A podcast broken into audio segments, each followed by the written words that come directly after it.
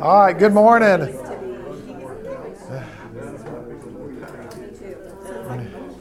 All right, let, let's stand and uh, begin with our traditional opening. I know, this is just like church. Stand up, sit down, stand up, sit down. I'll make you stand up again. Uh, Hear, O Israel, the Lord is our God, the Lord alone. Love the Lord with all your heart, with all your soul, and with all your might. Amen. Have a seat. Let's talk about Christmas. Oh, wait a minute. Is it?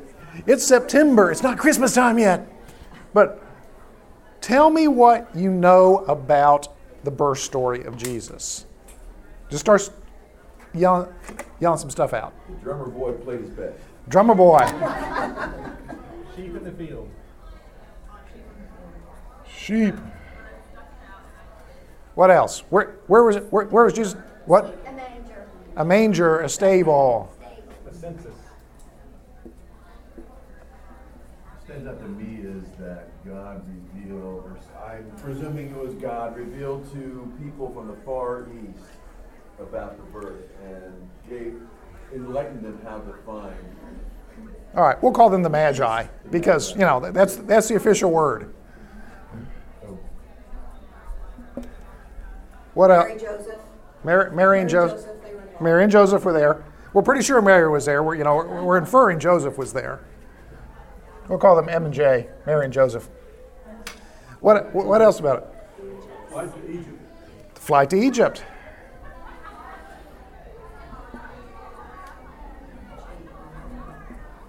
The gifts necessary to pay for the trip. What? The gifts necessary to pay for the trip. The gifts show up. Gifts. After the Magi, gifts. What? The Star of Bethlehem. Well, I'd like to point out, though, that at no point does the Bible call it the Star of Bethlehem. We'll talk about that. It calls it the star. The evil ruler. The evil ruler. Who was? Herod. Herod. Which Herod? You, you got five to pick from. Well, we're about to talk about that. When was it? Zero. Zero. Zero B C A D B C E, if you want to be politically correct. It stands for before the common era, because they can't say it's Jesus, so it's before the common era. Who's the common part of the common era? Jesus. But all right, uh, who was at the birth? Mary. Mary. Clear, clearly, Mary was there. Jesus, Jesus was there. Shepherds. The shepherds. After. Well, shepherds after. She might have been by herself. Assuming the animals were there. We'll call the animals were there. Well, that's a question. Was Joseph there? I mean, we'll, we'll talk about that. And, you know, because we also, you know, are uh, the angels.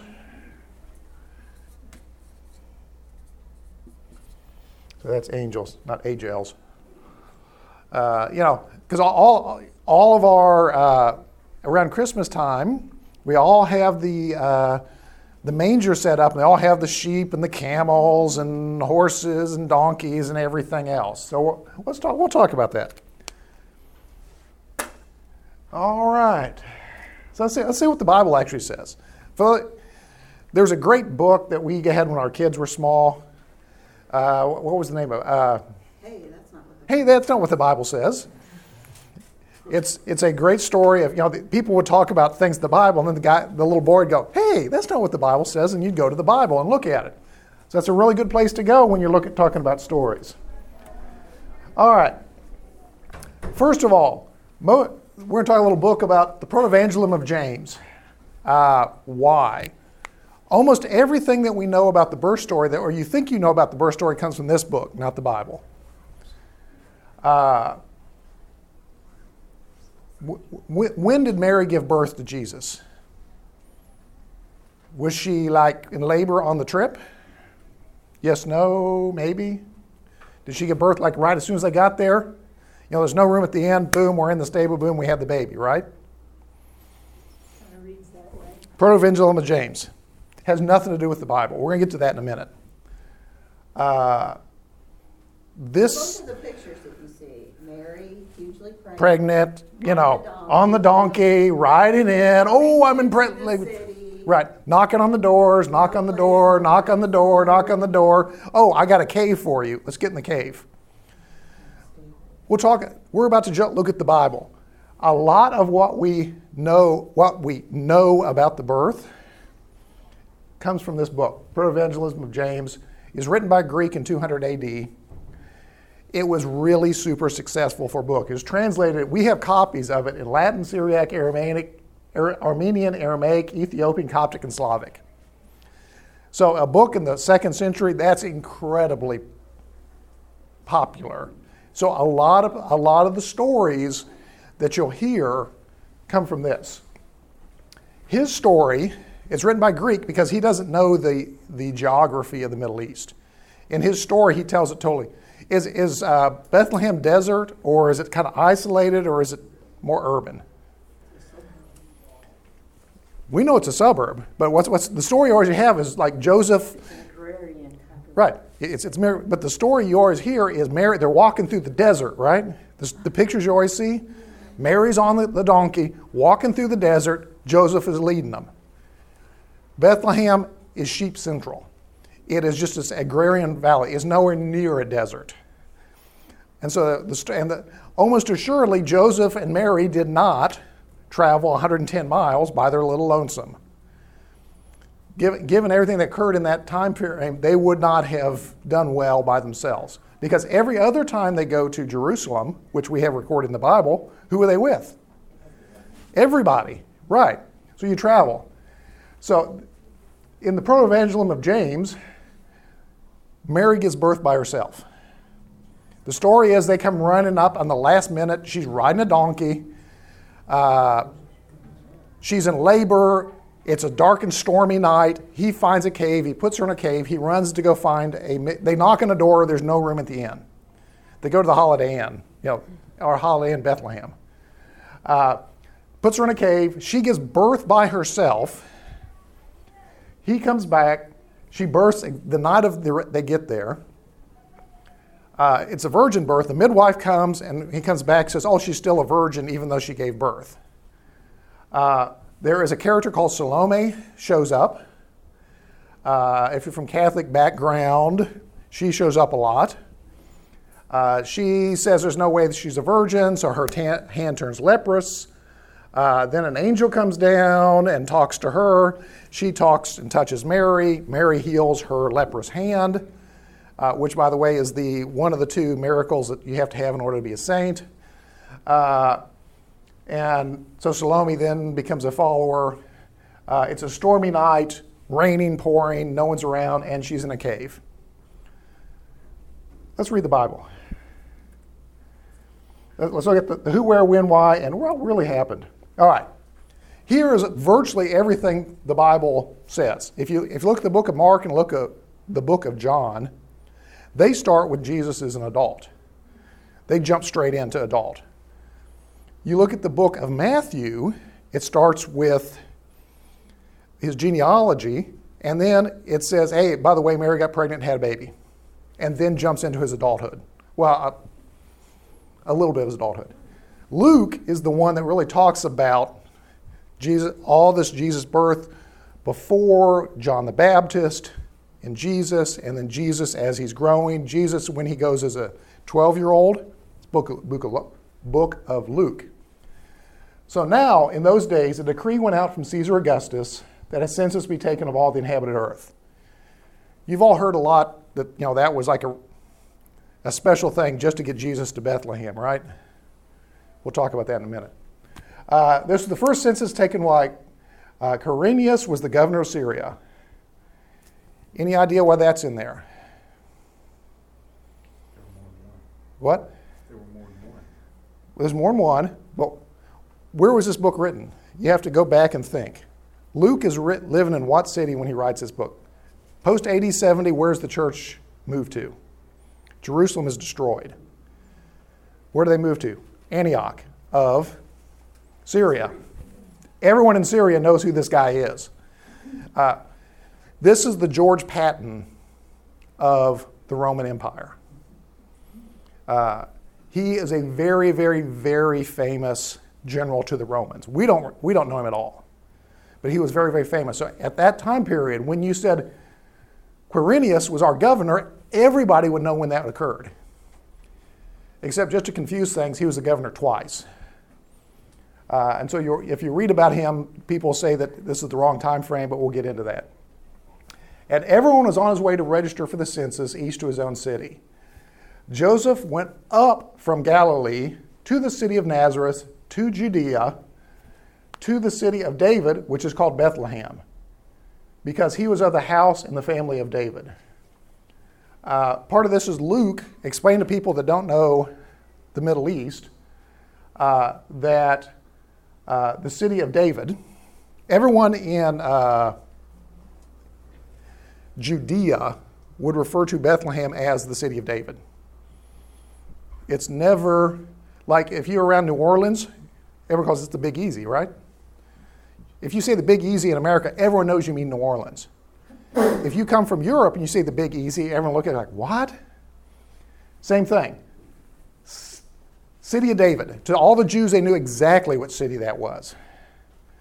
To all the Greeks, to whom Luke is writing this book, he has to say, which is called Bethlehem.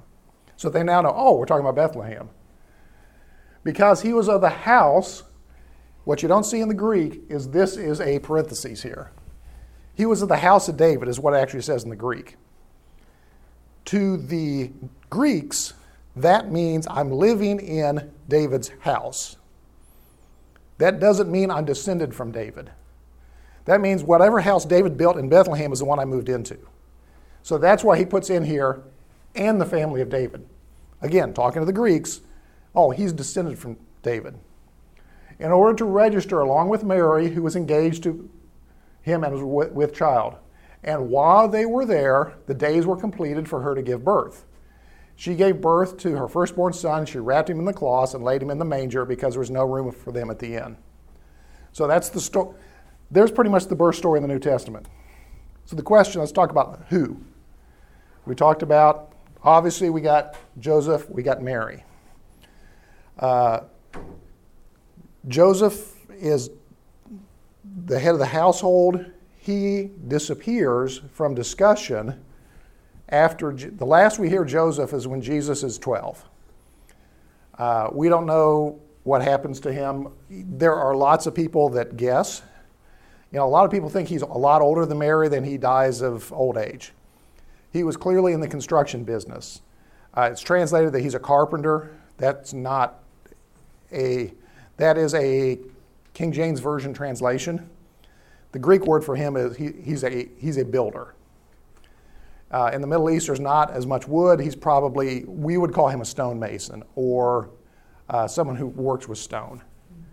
Uh, Mary, uh, Mary was probably, how old? Yeah, probably, thirteen to fifteen. Uh, In the Middle Eastern culture, we're talking about culture at that time, uh, girls, as soon as they started having periods, were generally married. Once they started, they became married. So in that time frame, depending on your nutritional status, et cetera, I, I'm talking about like twelve hours on nutritional status. and uh, So it's somewhere around fourteen to fifteen. So fourteen, fifteen, she's pregnant, we're off to... Where, where are they going? We're going from Nazareth to Bethlehem. It's about one hundred miles. Uh, why Bethlehem? Uh, Joseph is from there. At this point in time, and it's, it's a very small city. And like I said, it's an agriculture area. It's, it's sheep central for, for Israel. Uh, so it's, it's a lot of agriculture occurs in that area. We're going to talk about that in about five seconds. Great, great, great lead-in question. All right, here's a topo map, three D illustration of the land of Israel. Uh, if you look straight, it's not one hundred miles. It's not very far. The reason that it takes a long time to walk there is that there's these giant hills in the way. Here's Bethlehem. Here's Jerusalem. This is where Nazareth is, up in this little valley. Uh, there are three ways to get there. you can go up over the hills through Samaria, which is this little path here. Very, very hilly, uh, very rough. A lot of robbers, because it's hilly and rough, there's not a lot of presence there. And more importantly, for a good observant Jew like Joseph, it runs right through the middle of Samaria. Samaria is where the heretics live. They're, as, as remember, they're the people that were left over when the, the Jews were taken to Babylon. And so they've kind of intermarried, and they have a hybrid Jewish religion. Uh, and so a good Jew does not walk through Samaria, because you might be contaminated while you do that. So they go one of the other two routes. You either go up to the Jordan River and then back up to Jerusalem, or you come out to the coast. This little dotted line, remember we talked about under the history, why do people conquer Palestine? They don't, the road. They do not want Jerusalem. They don't care squat about Jerusalem. They want the road. This is the road. This is called the uh, Via Mare, the, the way of the sea. It's the most important road in this part of the world because all the food during the winter comes from Egypt back up to Greece and Rome through this road. And so you really, really, really want this road. That's also probably how they came back. They came down and came up this road here and then went up, or they went around. And just uh, to go high tech on you, Google or Google Maps. Uh, If you really want, by the way, you can actually go to Israel and walk this walk. There are tour groups that will take you on this walk. And the, the tour groups will fight over which walk you take. There's two ways to get there. You can do this. You can do this.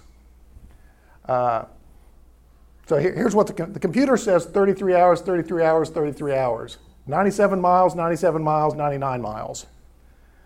Uh, Like everything around the birth story of Jesus, there is controversy because there are two. I looked it up on, on the internet, and you can sign up for tours.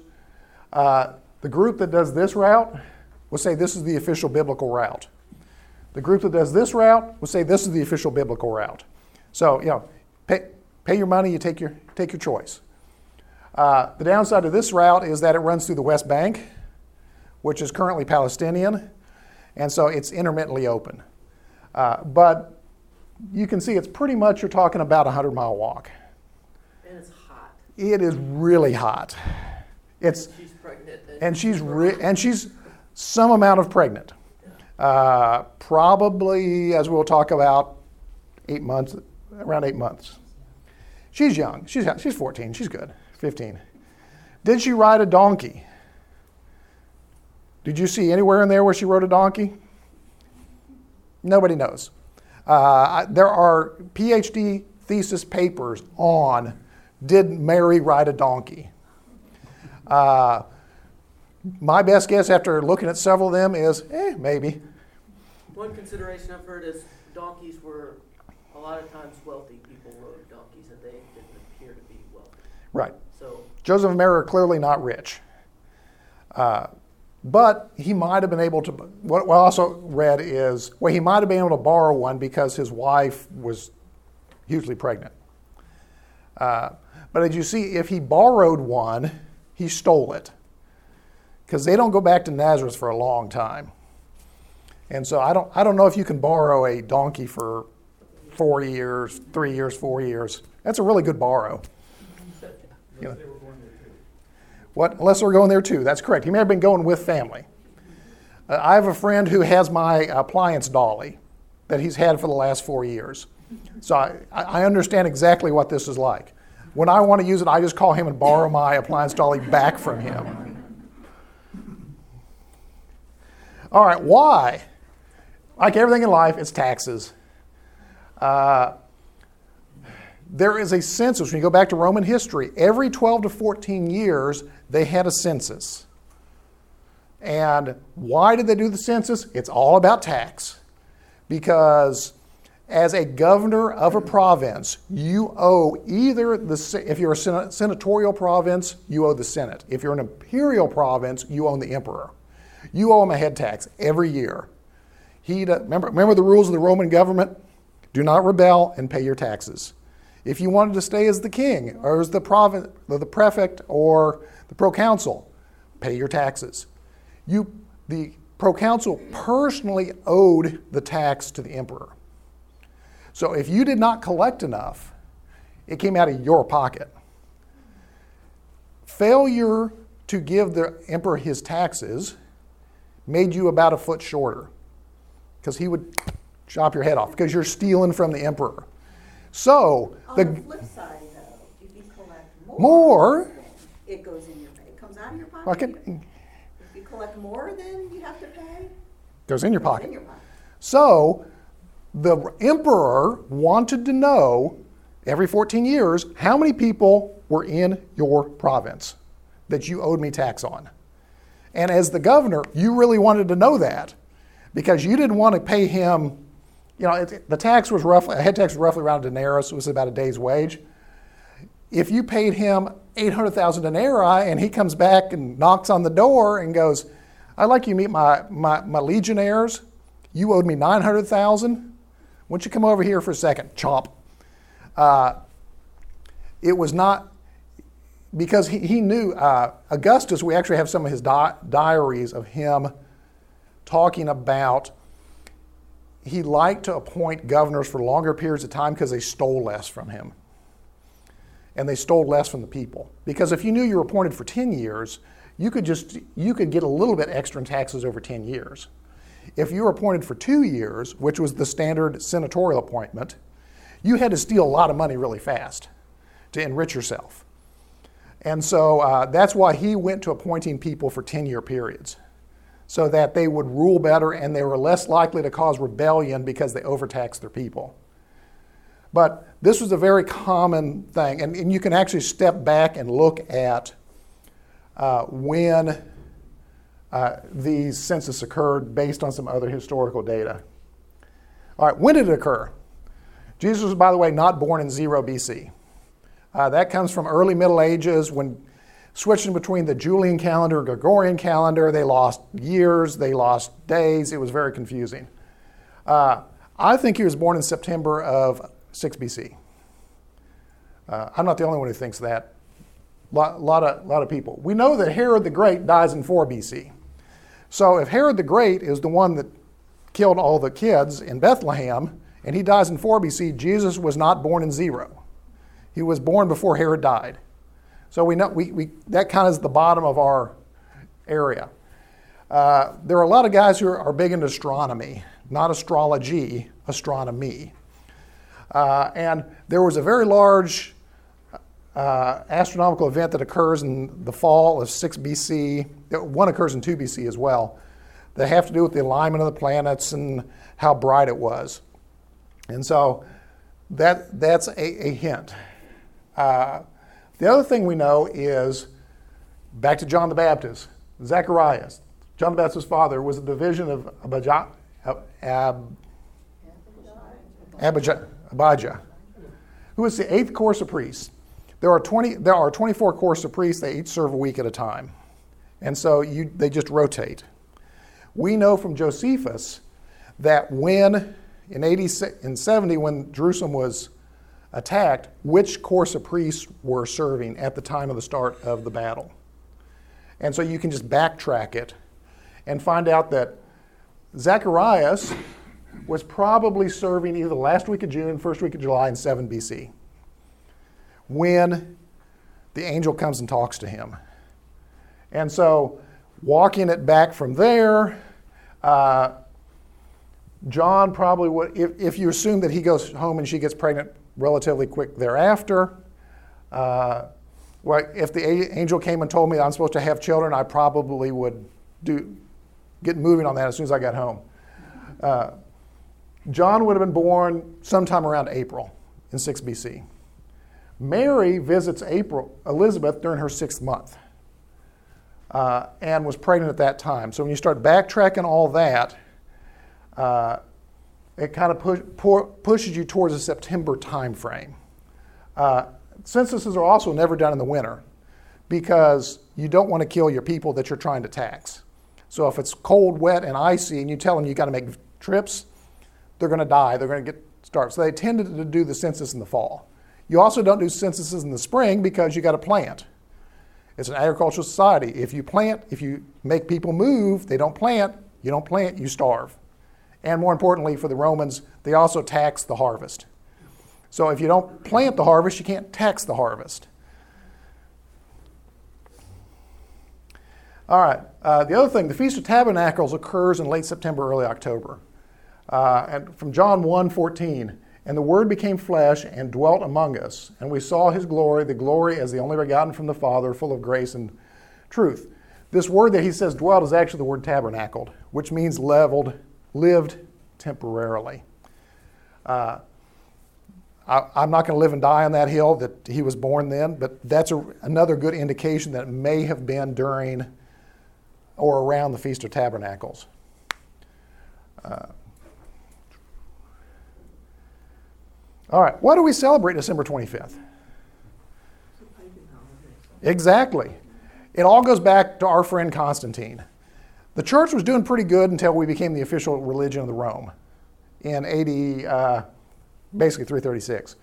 Constantine was the Roman Empire, you know, made Christianity the official religion. He did a lot of stuff to us that were not great. Uh, in A D thirty-six, he said Jesus was born on December twenty-fifth. And that became the official birth date of Jesus. Uh, the Catholics, when they come along in a couple hundred years after that, make the Annunciation Day when Mary was visited. They just backed nine months off December twenty-fifth. It wasn't like there's any evidence on when the, the uh, Holy Spirit came to visit her. Uh, why December twenty-fifth? Solstice occurs on the twenty-third. There's a huge festival in Rome, Saturn, Saturnalia, seventeenth through the twenty-third. Uh, Saturn was the god of the harvest. This is when you, uh, this festival is when you planted winter wheat. Uh, And Mithra, the S U N god, his official birthday was December twenty-fifth, another huge holiday in Rome. And so Constantine, who everyone was taking the twenty-fifth off as the S U N sun god's birthday, chose to make it the S O N, the son of God's birthday. That's why he picked the twenty-fifth. So he officially made that, and then from evermore, Jesus' birthday is the twenty-fifth.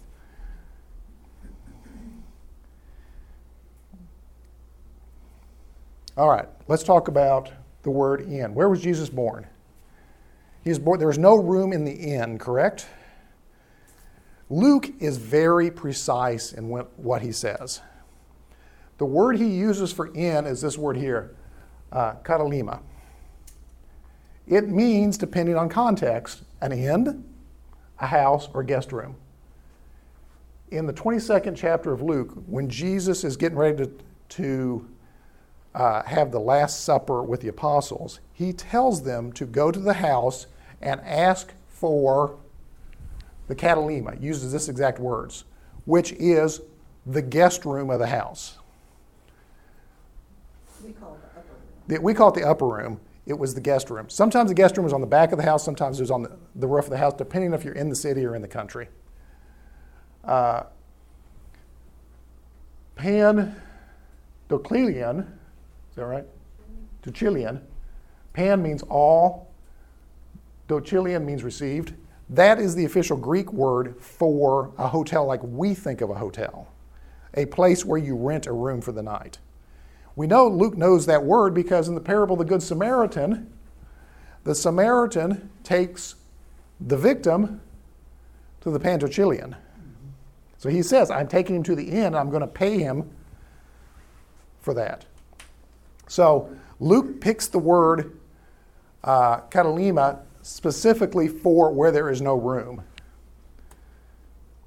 This is a basically a picture of what a typical house would have been in uh, a village home. Uh, you have the house where everyone lives, you have a stable, you have mangers, you have steps, and you have a guest room. If you have enough money to build on, you build a guest room, a katalima. So, uh, what, what, and then I think I've got a side view. A side view looks like this. So, uh, this is the the family room. This is the stable. This was a very, in fact, these homes still exist in Palestine. A very common structure for country houses, that everything's in one house. Because if you only have a donkey, a cow, and a couple sheep, you want them close. You don't want to leave them out. So stables, as we think of stables, you know, a separate building, don't exist in the Middle East. This is culturally where translating things makes it difficult. We come out of a Northern European culture where the stables were barns. There are no barns. Everyone kept their uh, animals in a uh, in the house with them on a slightly lower level. Jeff, in that yep. room, where where is the Catalina in, in that diagram? This is the Catalina. This is the guest room. We'll call this a door.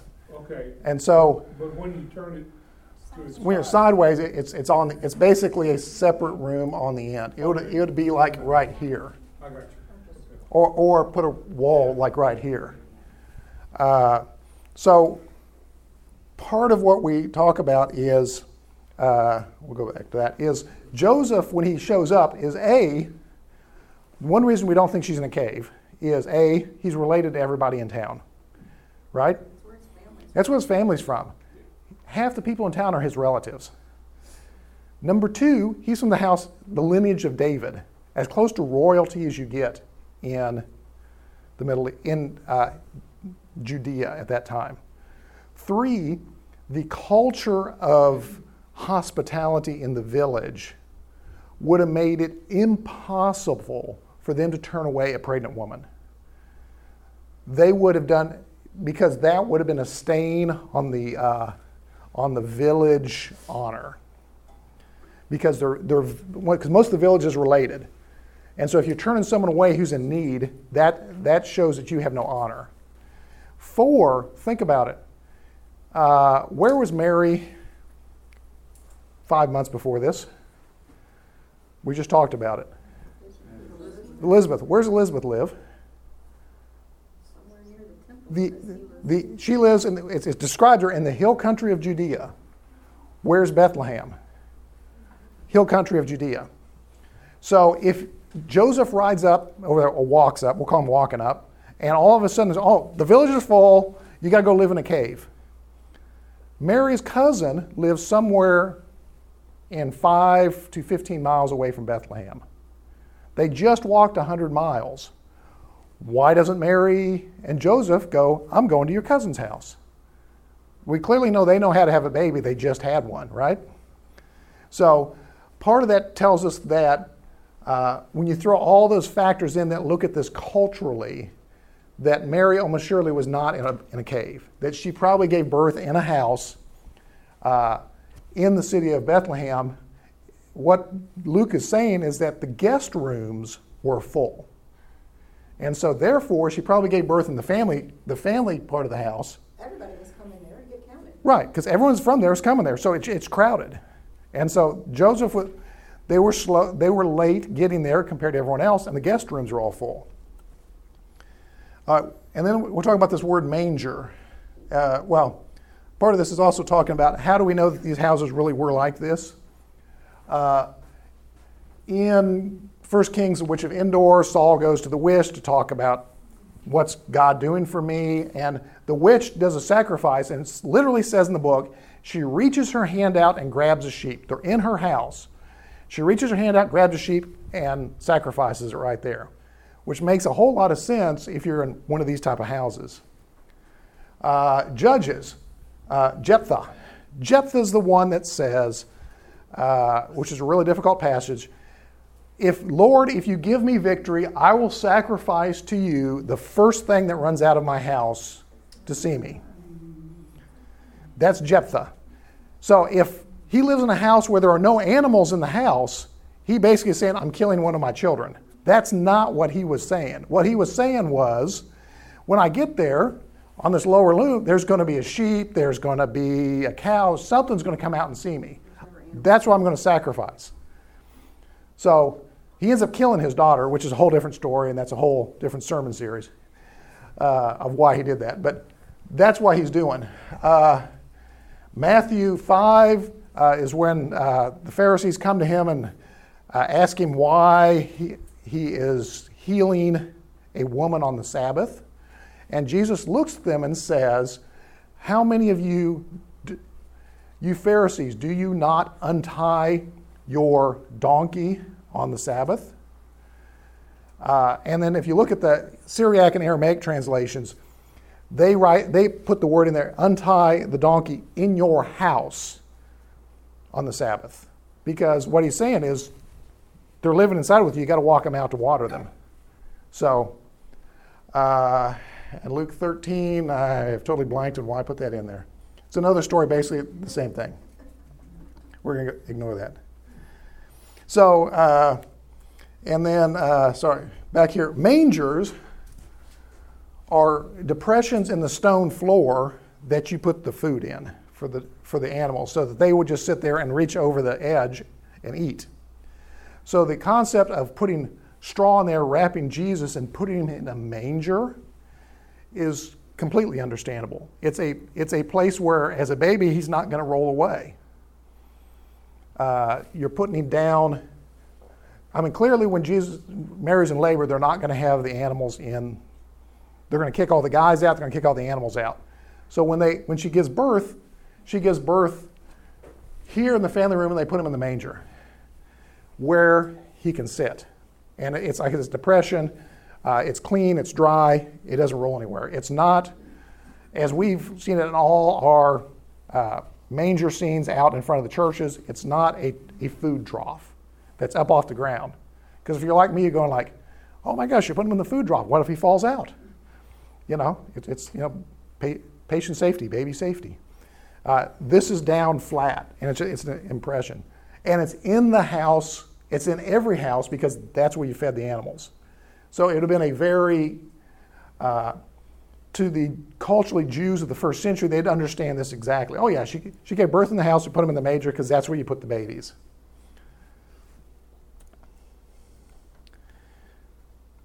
All right, here's the second part of the birth story. Uh, and the same reason there are some shepherds standing out in the fields and keeping watch by the flock overnight. Other reason we know this is probably in the fall. In the winter, the sheep are not in the field because it's wet and it's cold. So their back tends to be in their cities.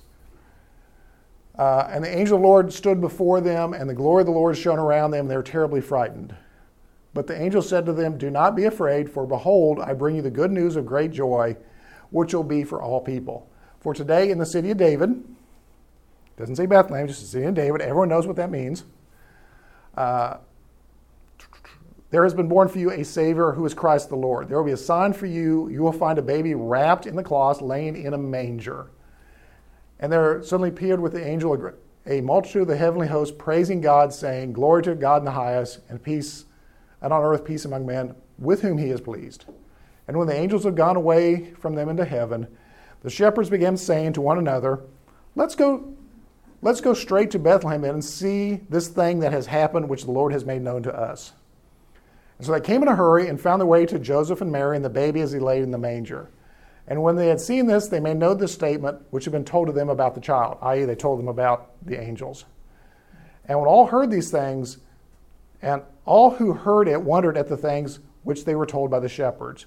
Mary treasured all these things, pondering them in her heart. And the shepherds went away glorifying and praising God for all that they had heard and seen, just as it had been told them.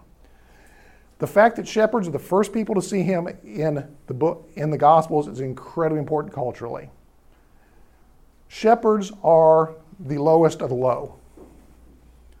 Everyone historically kind of thinks of, oh yeah, everyone, you know, David was a shepherd, right? By this point in time, shepherds had become essentially the lowest social rung. They were uneducated. Uh, they were always unbathed because they were living in the fields. Uh, so. They're the lowest social group. They're unclean according to the rabbinic traditions. If you wanted to be a rabbi, you could not be a shepherd. That was one of the disqualifying uh, occupations. They're very uh, uneducated, and I said it's, and it's a prohibited trade for rabbis. So it's gone from David being a shepherd to the culturally at the time when Jesus is born, shepherds are the outcast. And so it's very important that the very first people, besides the people at the birth who see him, were shepherds, because the people, the Jews, would recognize that immediately as he's come to the lowest of the low, which is... Which I'll just say a quick sidebar there too is when in Luke fifteen, when Jesus is eating with the unclean, which they dubbed certain trades unclean, like shepherds or tax collectors, and they ask him why he's eating with them, and Jesus says to the Pharisees and other theologians, suppose one of you has a hundred sheep. Well, the irony is they think that's unclean, so we wouldn't know. Right, right. We don't have. We, that's, no, that's unclean. Jesus says, suppose one of you has a hundred sheep, and one of them, you lose one of them. Well, this is what I mean. That's the right. irony. He's right, and so that that's part of culture. What we miss in a lot of the parables that we're going to get to later on this semester is they expected the king to come as the king. They were looking for him in Jerusalem. He shows up in Bethlehem. You expect him to go to the king, Herod, and say, this is the king. He's going to rule us. He's going to make us independent. He instead comes to a poor peasant's home, is born in a poor peasant village, and the first people that see him are shepherds. Poor, poor, uneducated shepherds who are the lowest of the low. So even at his birth, he is flipping the dynamic that everybody's expecting for him culturally. He's not going to be royal. He's not going to lord over everybody, even though he is the Lord. He's coming and he's starting with the poorest of the poor. Yes? I remember studying and reading somewhere that these were the sacrificial lambs. Like the actual... There, is, have you ever read that? There, if if he is born in or the does that just make the story better? Well, it makes the story better. I mean, the, the odds are these sheep are destined for Passover. Yeah, that's what, and they're watching them and they're, and outside, they're correct, like five miles away from Jerusalem. Right. At, at some point, these sheep, almost all these sheep, as long as they're perfect and they're clean and whatnot, are going to get moved into Passover. But that's not; these were not designated. These were not. What I read one time was like, well, th- th- there is a rabbinic rule that within a month of you love you love the rabbinic rules because they have rules for everything. Within a month of Passover, any sheep that is closer to Jerusalem than Bethlehem is property of the temple and it is owed to owed to the uh, priest. So. We know that the odds are pretty good these sheep actually were not closer than that because, once again, they're private, they're private property, and if they're inside that, they belong, they're, they're basically taxed, if you will, by the temple and become part of the temple. So these guys were probably, that's also why we think this is in September, is that they'd be out, you could be closer to Jerusalem in that area because you're not you're not within a month of Passover. But that's, that's one of those uh, oral traditions that become part of the rabbinic laws. To, to tr- we talked about the Pharisees are all about guidelines. You know, we want guardrails so that we don't get too close to the law. That's one of those guardrails. So, so the Jesus story, he's probably born in, I think he's born sometime around now. Uh, born in a house. Uh, and he comes to the poorest of the poor. And uh, the other thing is that Joseph, she probably was not born the first night he was there. Joseph is not... We assume Joseph is an idiot and that he's walking he's walking a nine-month pregnant wife. They knew how long month pregnancies were. They'd have babies all the time. So nobody goes, oh yeah, let's you know, let's walk one hundred miles. You're nine months pregnant, no problem. So Joseph probably moved a little earlier and got her there. And then when the days, as it says, when the days of her pregnancy were up, she had the baby. So it's not she comes right in on a dark and stormy night by herself, you know, in labor and has the baby in a cave because there's no room at the inn. It's probably a, it's actually a better story than that because she comes in and basically Jesus is born surrounded by peasants. And the first people that view him are lower than peasants, the shepherds. So it's it's a signal of who he is coming to save. I love in the N I V verse seventeen, going back to the shepherds, when they had seen him, they spread the word concerning what had been told them about this child, and all who heard it were amazed, which goes back to right. It. And I just think they, I always thought they went back. And then when you catch that, no. And I'm, they, they went telling everybody. Everybody who comes into contact with Jesus starts telling people. The entire New Testament, every time that you come in contact with Jesus, you can't keep it. Even though he, multiple times he looks at him and says, don't tell anyone about this. Uh, you know, the, uh, the the lady in uh, across the Lake of Galilee, I, I, I took the, the devils out, don't tell anyone about this. The next time Jesus shows up, the whole area knows about Jesus. Uh, and so constantly people can't not speak about what Jesus, how he changes their lives. I think it's also just thinking about the census, because Luke, you know, starts off, Caesar's registering the entire world, and everybody go, and so Mary and Joseph go with Jesus to be registered. I just think it's kind of a cool picture that it's almost like God or Jesus is saying, count me with them. I'm one of them. Make sure you get me counted. I think that's pretty awesome. That's I mean, that's kind of the indication for Luke to say, Emmanuel, God is with us. God is with us, right. He's come down and he's with us, but starting the opposite way yeah. that all the Jews expect him to come. All right, you're next week, correct? I'm next week. Stephen's next week. All right, we'll see you then.